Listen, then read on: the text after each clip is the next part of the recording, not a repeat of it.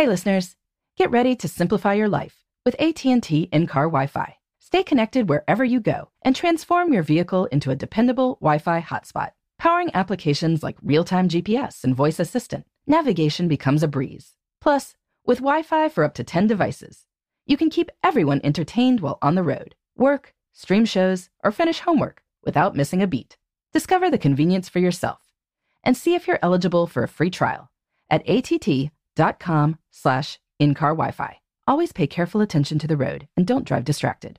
Wi-Fi hotspot intended for passenger use only when vehicle is in operation. Compatible device and vehicle required. Welcome to Before Breakfast, a production of iHeartRadio. Good morning. This is Laura. Welcome to the Before Breakfast podcast. Today's tip is to keep a nice to have list for the things you'd like to have at some point, even if you don't strictly need them.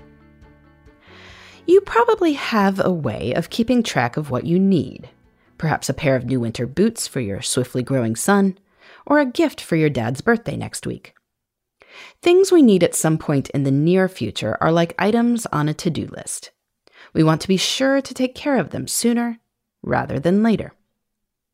Things that would be nice to have are a little different. Maybe you'd like to have a lightweight coat for the days that don't quite justify your Arctic version. You might want a better spatula and tongs for the grill, or a pair of dress shoes that you don't mind wearing to work on rainy days. You don't actually need any of these items, but you would enjoy having them. For things like these, it's helpful to maintain a nice to have list for a few reasons.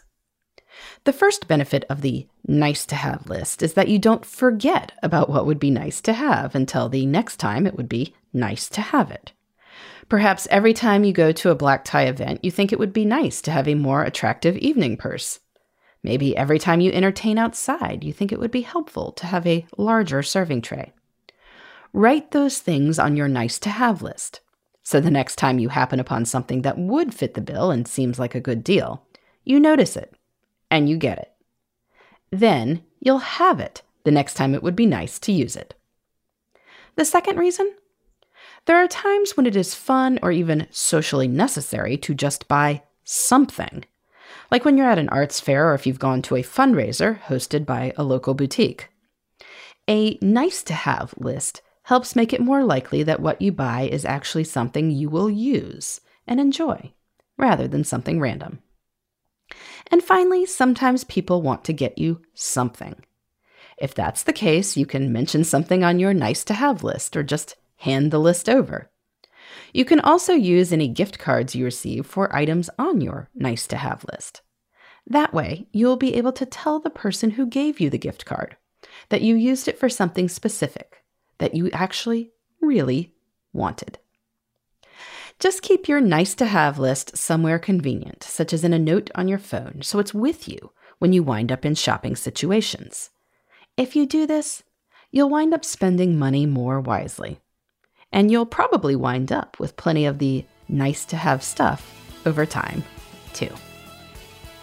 In the meantime, this is Laura. Thanks for listening. And here's to making the most of our time.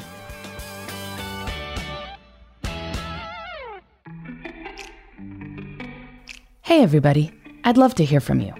You can send me your tips, your questions, or anything else. Just connect with me on Twitter, Facebook, and Instagram at Before Breakfast Pod. That's B E, the number four, then breakfast, P O D. You can also shoot me an email at beforebreakfastpodcast at iheartmedia.com. That before breakfast is spelled out with all the letters.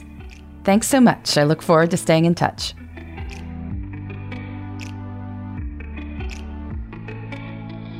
Before Breakfast is a production of iHeartRadio. For more podcasts from iHeartRadio, visit the iHeartRadio app, Apple Podcasts, or wherever you listen to your favorite shows.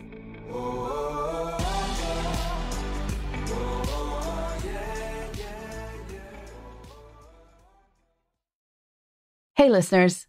I know you love mornings. And with nearly 300 beaches in Puerto Rico, each one is a reason to wake up early and catch a picture perfect sunrise.